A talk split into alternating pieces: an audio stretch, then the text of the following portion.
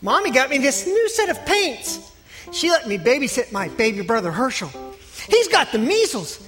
He's got these little red polka dots all over his body. I took my new set of paints and connected all of his dots. now I'm practicing my spelling on the wall. I wrote down all of my friends' names.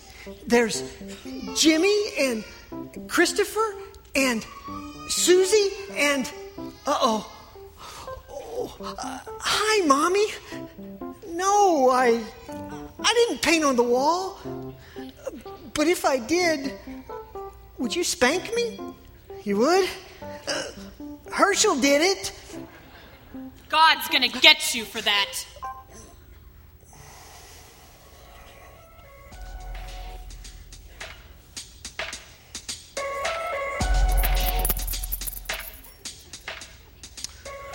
Oh, Dad, you're still up? It's not past 12, is it? 4:30? Oh. Uh, I can explain. Um, we went uh, uh, bowling. Yeah, till 4:30. Oh. Don't buy that. What? You you found some pills in my dresser drawer? Oh, Dad, you're not accusing me of using drugs, are you? Can I see those? Oh, oh, Dad, those are Tic Tacs. you what? You smell what? Okay, okay, Dad. That's what the Tic Tacs are for. It was just one beer. No, I didn't throw eggs at Mrs. Johnson's house. At her car, yes, but not her house. Oh, Dad, you can't be serious. Two months solitary confinement in my bedroom with nothing but bread and water? Oh. God's gonna get you for that.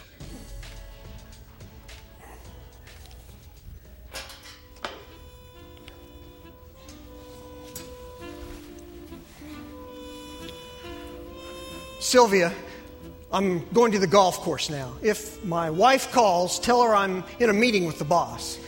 And if the boss calls, tell him I'm having lunch with my wife.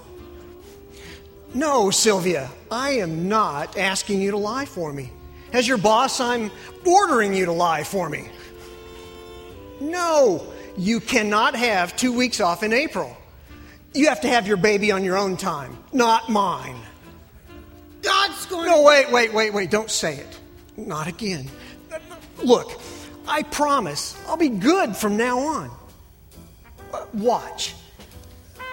Sylvia, uh, I, I've reconsidered. Why don't you take two months off beginning in April? Uh, and take the rest of the day off uh, with pay. I'll get my own coffee. I'm trying. God's going to get you for that. Oh, God's gonna get you for that. oh. God's gonna get you for Ah! God's gonna get you that. for Get you that. for that. God's gonna All right, all right, all right. God's gonna I, I can't take it anymore. God, if you're going to get me, get me now. Send down your bolts of lightning. I, I deserve it. I, I'm sorry. Come on, God. What are you waiting for? I'm ready for your flaming arrows of justice.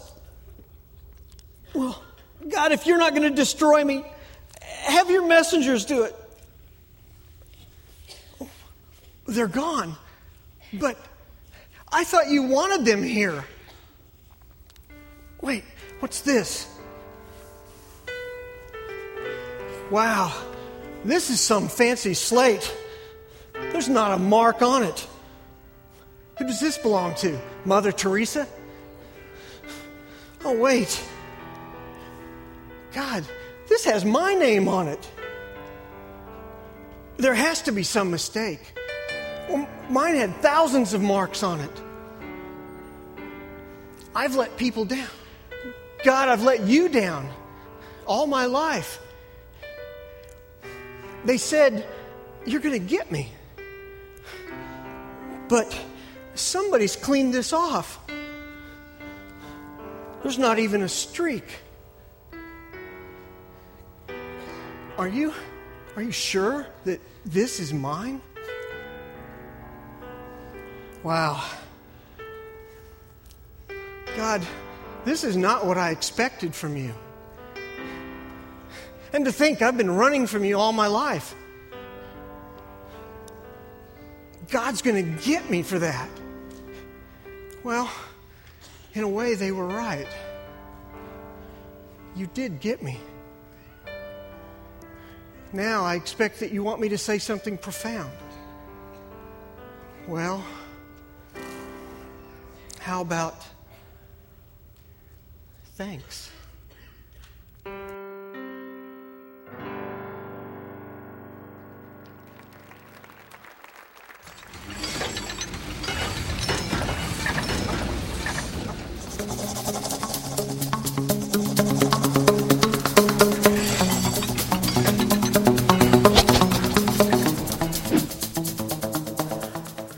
Well, good morning and happy Easter.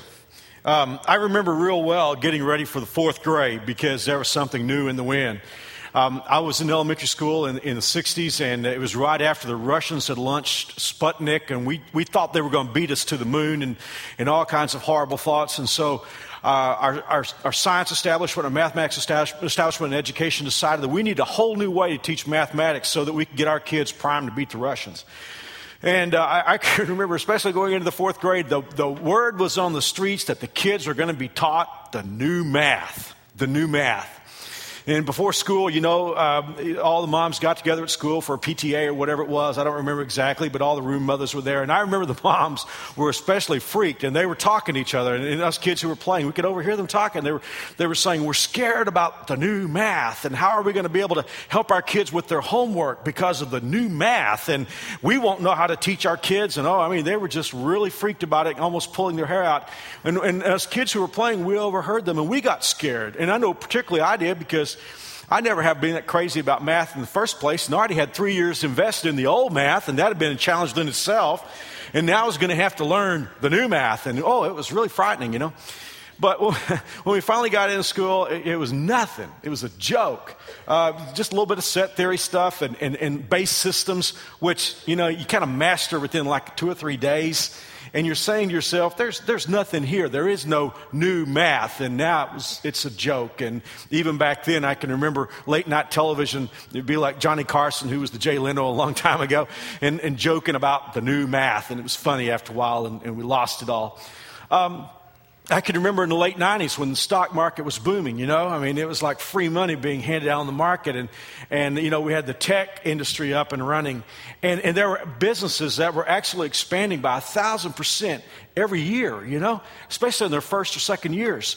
And I remember picking up a magazine and seeing the, the cover, and it was kind of like a question mark at the end, but it said Dow, 30,000. We know the answer to that question now. Uh, but then there was that possibility. I mean, man, businesses are expanding so quickly that maybe the Dow might hit 30,000. I was in the barbershop getting a haircut, which is the only time I read economy magazines, and there was this one, one old guy who was a long-time economist, and he was saying, no, the Dow's not going to hit 30,000. And he looked at some of these businesses that were expanding by 1,000%, and he said, they're not going to be able to sustain that kind of growth. And he said, the market's not going up, the market's going down. And he was catching a lot of grief from all the guys who were saying, There's a new economy out there, and you old guys, you're losing it. You don't understand the new economy. And he said, The market's going down, businesses can't sustain that kind of growth. And here's what he said. I loved his comment, and he turned out to be right, as we all know. He said, There may be a new economy, but there's no new math. And there isn't. Math is very objective, isn't it? We have a lot of educators who are part of New Spring, and, and, and I have, uh, you know, unbridled respect for you guys. You go into the classroom, whether you teach elementary school, junior high school, high school, university level. I, I just have so much respect for you guys who, who teach. But I'm, I'm assuming that they still have meetings with parents, you know? There's that part of the year set aside, actually parts of the year set aside for teachers to like have the parents come in and talk about, you know, how little Jason little Sarah's doing in school and especially in individual classes. I, I love watching those meetings take place because, you know, there, there are the teachers who teach the more, shall we say, subjective courses, creative writing, You know, creative writing, there's a certain latitude involved in creative writing. And so the teacher can, can be kind of, you know, subjective, maybe in his or her uh, accolade for the student. Um, same thing with, um, shall we say, history. Even though history has facts, it depends on the filter you look at history through. So one student may say, I see history this way. Another student may in a paper say, I see history this way. There's some latitude in there. Um, just about most classes have that. But from my experience, when I watch teachers meet with parents, the teachers who have it the toughest are the math teachers because there's no subjectivity in math. You know, the answer is what it is. And, and, and, you know, I can remember when I was in school, I did fine with math as long as we were working with numbers, but when they started introducing letters into it, I started having trouble. And, and so I can just see myself, especially back in algebra class or whatever, raising my hand and saying, hey, um, I sort of feel that that's not the answer. You know, you've been up there at the board working these equations, but, but the way I see it and how I feel about it is that I think I have an answer that's just as good. Math teachers are not crazy about that approach. You know that? Because the answer is the answer. There's, a sub, there's, there's an objectivity to math in which the answer is the answer. And I, and I think that's what makes a lot of us challenged with mathematics. We don't get to put our opinion in because the answer is the answer. I, I, it has a whole lot to do with the series. And that's why when you look up on stage and you see the design for how life works, you see mathematics symbols. Because just as there is an answer in mathematics, there are answers in life. I, all of us here today we either feel that life is working for us or not working for us. And for those of us who, who may be surprised because we've, we've, we've unleashed certain actions and responses in our life and we expect it to work, maybe it, we need to like take a few moments and think about what's going on in our world. And at the risk of becoming really boring for the next few moments, I need to share something with you. And would you grant me the latitude to be boring for the next few minutes? Because I got I to share something with you. Sociologists, anthropologists, most of the people who study human, human life say that there have been basically three eras in the history of man. The first era uh, we would call the pre modern era. And it's basically the hist- from the beginning of the history of, of, of, humanity until the Industrial Revolution. And that's, that comprises the lion's share of human history. But it goes something like this here's the fundamental tenet of pre modern pre mankind Man's like walking around the earth saying, Where did I come from? Well, what's the meaning of life? You know, we, we're kids, we grow up, we get married, you know, we, we find something to do to bring food on our table, and then we live out our lives and we die. And so pre modern men and women were asking, What's the meaning of life? Where did I come from? Why am I here? What's life all about? And the uh, idea of pre modern human beings was this that there is some higher source that's going to reveal to us where we came from and what life is all about. And that's where all the religions of the world were formed during that time. And all kinds of ideas came up. There are those who said there's one God, there's just one higher source, and we'll get it from Him. And then there were those who said there are many gods, they're polytheistic. They said, man, there are gods everywhere. There's the God of this, the God of that, and all these gods are going to reveal to us in their own good time why we're here, who we are, and what we're doing. All kinds of crazy ideas. There was one school of thought that the earth is on the back of a giant turtle going along. But there's a higher source that's going to tell us who we are, why we're here, and what the meaning of life is. But along came the Industrial Revolution, and life changed.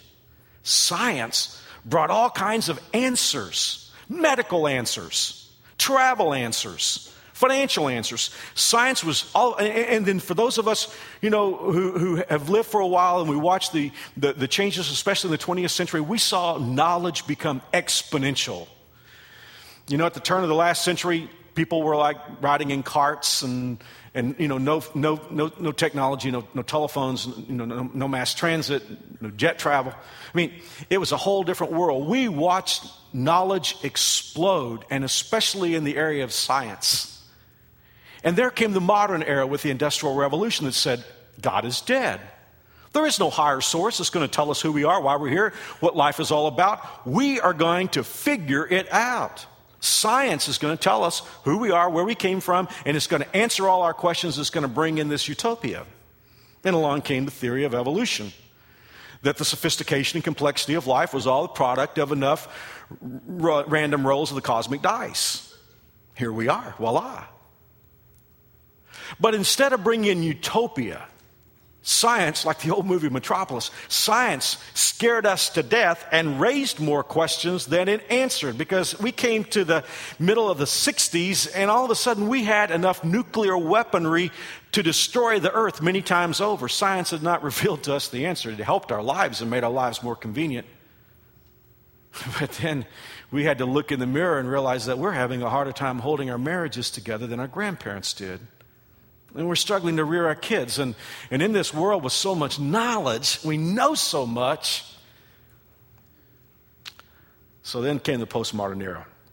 Postmodern era really came in with the end of the 60s, pretty much in the 70s. That's where we're living right now. Remember, the pre modern era said, we don't know how we got here and who we are and what we're all about, but some higher source is going to reveal it. The modern era said science is going to figure it out for us and explain it to us.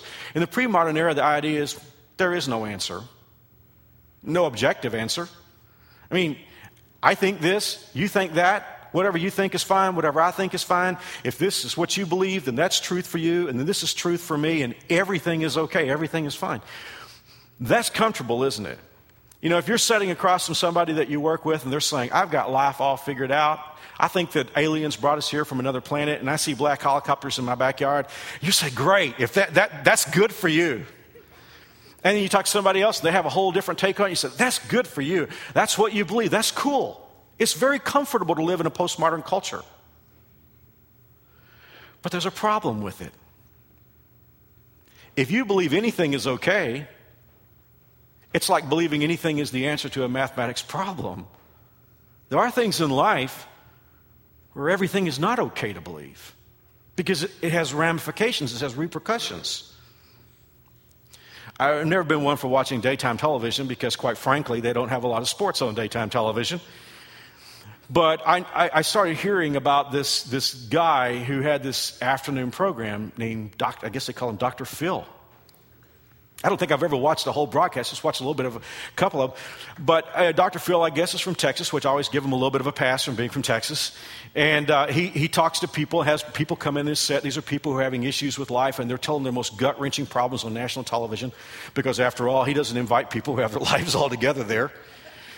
And so these are people who are, who are having their issues in life, and he's talking to them to give them advice. And, and so, from what I can understand about the program, these, these people are advocating why, they're, they're explaining why they're reasoning, what the reasoning is behind what it is that they're doing in, in the relationship, either husband and wife, you know, parents, kids, whatever. They're saying, This is why I'm doing what I'm doing, and this is what I'm thinking. Because, after all, we live in the postmodern culture where anything you think is okay. There's a question that Dr. Phil's began to ask that's actually become part of our jargon and our nomenclature as a culture. Because what he's doing is he's talking to postmoderns who are saying, anything I want to do is fine. He's trying to explain to them that what they're doing has ramifications. So he asks a question, doesn't he? What is the question Dr. Phil asks us now become part of our nomenclature? How's that working for you? Yeah. He's saying there are just some things in life that are like mathematics.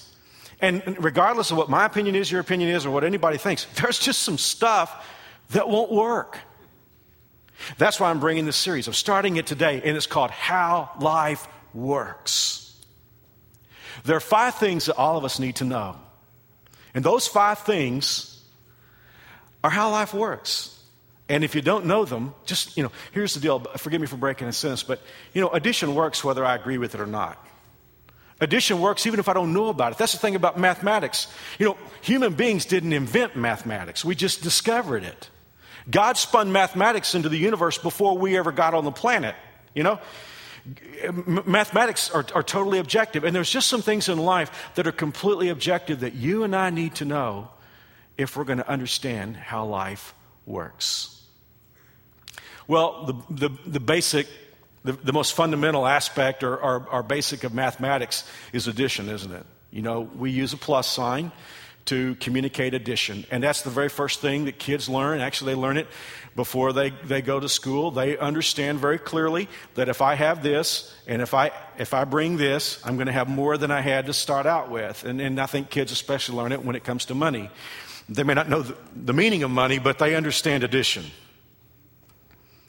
So let's think about that for a moment. If we're going to think about some aspect in life that's like addition, it comes down to this, I believe God adds. If, if you want to understand the world, if you want life to work for you, this is the very first thing you, have, you need to understand. God adds, God always brings. God does not take away, God gives. If you understand that in life, it will, it will very much help you understand who God is. A lot of people run from God because they have the feeling that God takes away, but God gives, God adds. For instance, how much are you paying to live on the earth? You may be paying for other things, but you and I, we don't have to pay for living on the earth. God gave us the earth. God made the world in all of its beauty. And by the way, isn't it beautiful? It's wonderful that God did the earth in earth tones because it's comforting for us to see blue sky and green grass. You know, he could have made the, the ground red, could have made the sky orange if he'd wanted to, but he's so smart, he gave us this beautiful world. What are you paying for oxygen these days? You need it, don't you? If, if you don't think you do, just hold your breath. We don't have to pay for oxygen. And some someone like to say, well, wait a minute, Mark, I have to pay for water, but you don't really pay for water. You pay for, you pay for the delivery system. God has given us this wonderful earth to enjoy. God gave you your life. God gave you your body. And many of us can point to so many more things that God has given us. God has given us families. God's given us friends. God's given us the ability to earn a living and to gain resources. God adds. God adds. Few weeks ago, in a series called Silence, we were talking about the guy Job whose life imploded in one day. And Job said something, and a lot of people quote it. We need to understand that it's not right. At the end of all of his issues, Job said, The Lord gives and the Lord takes away. Blessed be the name of the Lord. Well, we know Job chapter 1. It wasn't God who was taken away from Job, it was someone else. God adds. There's a word that the Bible invented, that God invented to help us understand what God does and how He adds in our life, and it's the word grace G R A C E. Grace means God gives. In fact, you know, there, there was a, there's a, an acronym that someone has invented to help us understand grace. Each word beginning with the letter of grace, G R A C E. And it goes like this God's riches at Christ's expense. We're, celebrating Easter today. What's Easter about? Easter is about the fact that Jesus willingly gave his life for us and three days later walked out of his grave under his own power. Grace it just means that God wants to add to you. God wants to give to you. And, and because Jesus died for you and took your sins out of the way, God is now freely able to just pour out all this good stuff in your life. God adds. Let me read a verse of scripture to you in the book of 1 Timothy chapter 6 verse 17. It says, Teach those who are rich in this world not to be proud and not to trust in their money, which is so unreliable. And all of you who had stock in Bear Stearns can agree with that.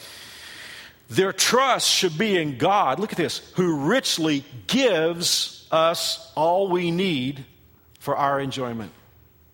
I'm, I'm, talking to some of you today, and in your mind, you don't want to get close to God because you're saying to yourself, if I were to get close to God, He would take something away from me.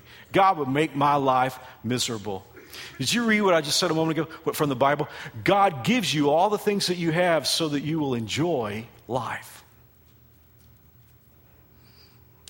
I could be talking to somebody and you say, Well, Mark, I just, I, feel God pursuing me. It's like God is chasing me and I don't know what He's up to, but I'm afraid that if I were to like stop and really have an encounter with God, that it would be ugly and God would just really take things away from me. And some of you today, you know, quite candidly, you're sort of running from God.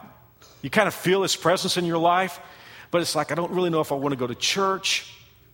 What you should understand first, and I, have been thinking about how to say this, getting ready for this message, and I hope this is good. Uh, check it out and see what you think about it. But I honestly believe that God is the ultimate victim of identity theft. You know, we're concerned about identity, aren't we? Identity theft? Because somebody can steal your credit card number, somebody can steal your social number, and they can actually buy things and do business as though they were you. And I think God is the ultimate victim of identity theft. People have started wars in his name that he had absolutely nothing to do with and that he hated. Religion has done myriad stupid things in the name of God. And some of you have talked to your friends and you say, Hey, I'm a Christ follower. And they're saying, I don't want anything to do with that because Christians have started all the wars and Christians have done this. And God is the ultimate victim of identity theft.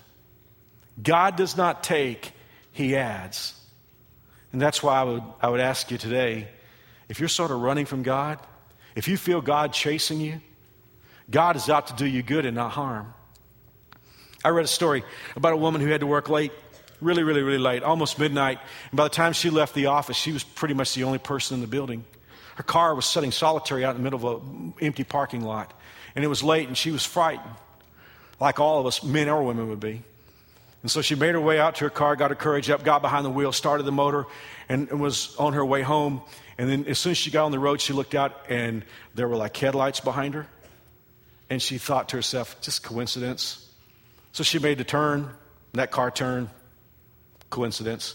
But when you're the only two cars on the road, it really is scary. She made another turn, the car turned behind her. And so she sped up, the person behind her sped up, and at this point she thought, I'm being followed.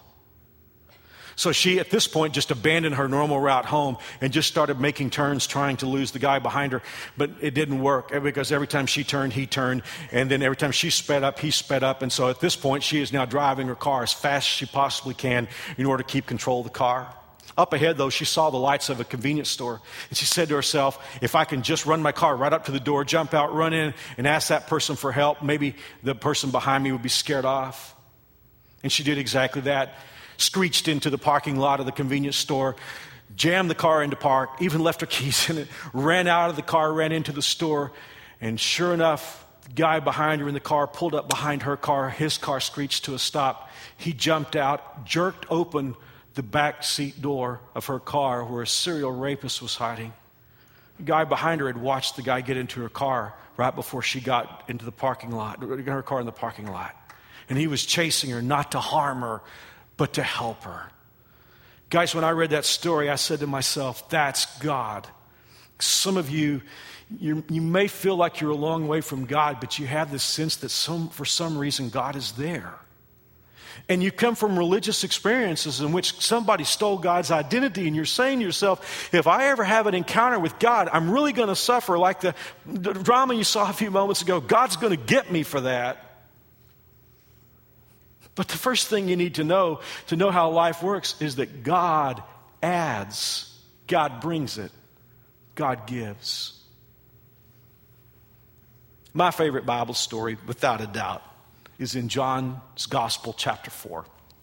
It's really in an interesting part of the book of John. In John 3, Jesus is talking to somebody who needs God. In John 4, he's talking to somebody who needs God.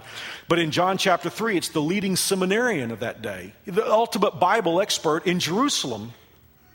And Jesus is trying to explain to him. In fact, that's the term, in that particular encounter, that's where Jesus introduce, introduces the term born again or the new birth. And he said to this seminarian, You have to be born all over again. The guy couldn't get it, went right over his head. In John chapter 4, Jesus is talking to the very last person in his whole region that would ever be considered Christ follower. Let me back up for a moment, tell you a little bit of the story. The area where Jesus was, there were like three regions, and one, you know, one on top of the other. If you can just kind of imagine, you know, here's one up here, and one in the middle, one at the bottom. The one at the bottom is where everybody wanted to be. It was Judea.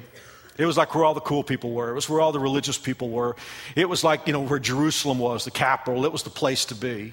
At the top, it was Galilee. That's where Jesus was from. And the people were poor up there, and even though they were devout, they weren't, you know, it's kind of considered the have nots. And so Jesus needed to go from down here to up here. Let me, let me modernize this a little bit. You know how the people from Michigan are? They say if Michigan was a hand, you'd be here. Um, well, imagine it like this. You know, imagine the bottom region, you know, the place where everybody want to be. Imagine the bottom region, region being Texas, okay? And the top region being Kansas. Now, I am from Texas. Kansas is my home. My deal is, in order to get from Texas to Kansas, I have to go through Oklahoma. And uh, I, have often thought, wouldn't it be great to just sort of move Oklahoma out of the way so that I could go directly from Kansas, you know, to the Dallas Fort Worth area? And all of you are from Oklahoma are saying, I don't know if I really like this all this much. But just imagine, if you will, Jesus in Texas needs to go to Kansas. He's saying to his disciples, I have to go through Oklahoma. And the disciples saying, But we don't want to go through Oklahoma. And it wasn't, you know, now let's get away from this sort of American context. Let's go back to Jesus' time. As I said, the most devout people were in Judea. Samaria was a place where people had like compromised their faith. They, were, they had intermarried with other, other peoples from other parts of the world, and their belief system was all screwed up. It was so bad that if a devout Jewish person saw a Samaritan walking on the same side of the road, the Jewish person would walk on the other side of the road to keep his feet from becoming defiled. And yet Jesus told his disciples, I have to go through Samaria. The reason he had to go through Samaria was there was somebody he wanted to talk to. Let me just kind of say it like this. The disciples and Jesus get to this place, and off the road is a little town called Sychar. Right on the road, there's a well there. It had been there for a long time. And the women of the city of Sychar would go out every morning and maybe every evening to collect water for their families. They would do it in the morning and the evening because it was the cool, cool part of the day. And beyond that, it was a time where people got together to socialize, swap stories, gossip. But Jesus stopped there right at lunchtime, and his disciples went down to McDonald's or Burger King or whatever to get lunch, and they left Jesus there all by himself. And along comes a solitary woman in the very heat of the day to get water, a time when nobody else would come.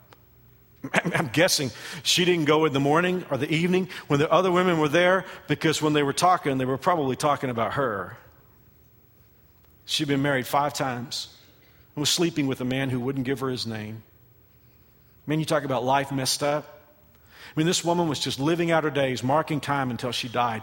Series of bad choices it caused her life to be ruined. And yet, can you imagine? You know how Jesus is, you, you, you who follow him. Our Lord is something. Our Lord said to his disciples, I got to go there. There's somebody I need to meet. And when she came over there, you know, to the well, you know, it was like their eyes wouldn't have met. You get on the elevator, you know what it's like when you get on the elevator? Like nobody looks at each other, everybody looks up at the floors like something's going to happen up there, maybe something, you know, some going to monitor where the NCAA is going to come up. you know, I think this is what the encounter would have been like. You know, she would have come and gotten her water, wouldn't have said anything to Jesus. She would have averted his gaze. But like I say, you know how Jesus is, and he's there. He's made this whole trip for her. So instead of beating her over the head with the Bible, he just says, um, "Can I have a drink, please?" You talk about freaking. Because, as I said, you know, Jews and Samaritans wouldn't walk on the same side of the street, and a man wouldn't even talk to a woman in those days. It was a strange culture, and especially not a, a Jewish man talking to a Samaritan woman, and certainly not a woman who'd been married five times, divorced five times, sleeping with a man who wasn't her husband. And she just jumped back and said, You know, why are you asking me for a drink of water? It was to that question that I think Jesus gave us the best explanation of what we're talking about today. And I want to read one verse to you, and you think about this. Jesus replied, If you only knew the gift got gift, addition sign, if you only knew the gift God has for you and who you are speaking to, you would ask me, and I would give you living water. Now, who's Jesus? Jesus is God in skin. What is he saying to her? He said, If you knew who I was, you would ask, and I would give. See, many of us don't understand that about God. We've hung with religious people who've skewed our view of God. Somebody has stolen his identity. Somebody has made you think that God is somebody who is out to get you. When in reality, what is God saying to you? God is saying, if you knew who I was, you would ask, and I would give.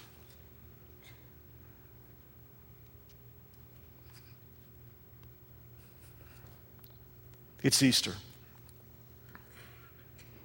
We're celebrating that about 2,000 years ago, God sent his son into the world.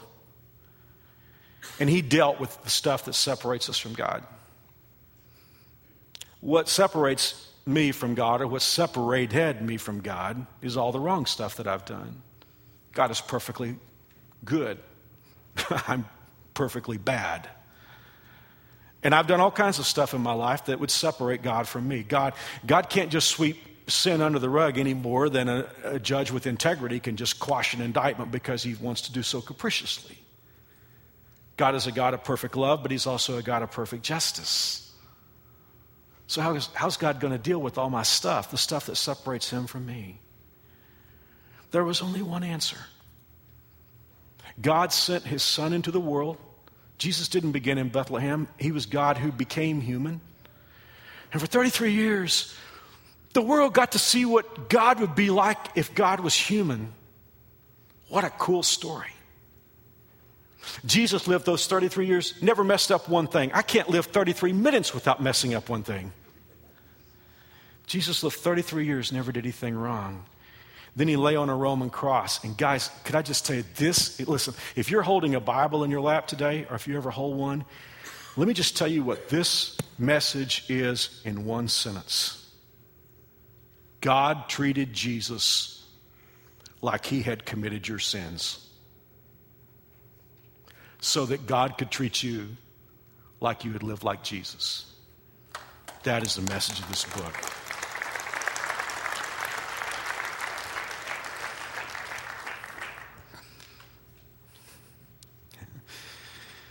Since the 16th century, mathematicians have used a particular emblem, an ideogram, to communicate mathematics and addition.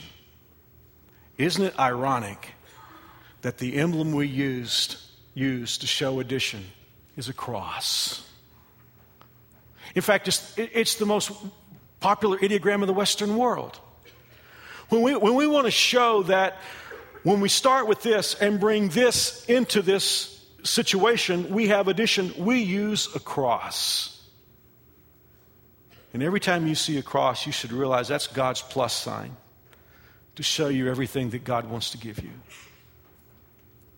When Jesus died and rose from the grave, he made several things possible. So remember, Jesus said, if you knew who God was, you would ask and he would give. Here's what God wants to give you. This is so cool. I, I, at this point, words are going to fail me because how do, I, how do I explain how wonderful God's gift is? God wants to give you a relationship with him. God not, God only wants to be God only wants to be your friend, He wants you to be His son, His daughter. Think about this. God gave his son. You know, John 3:16 is the most well-known verse in the Bible. It says, "God so loved the world that he gave plus sign that he gave his only son that whoever believes in him would not perish but have eternal life." God wants to be listen, God would give anything to be your friend.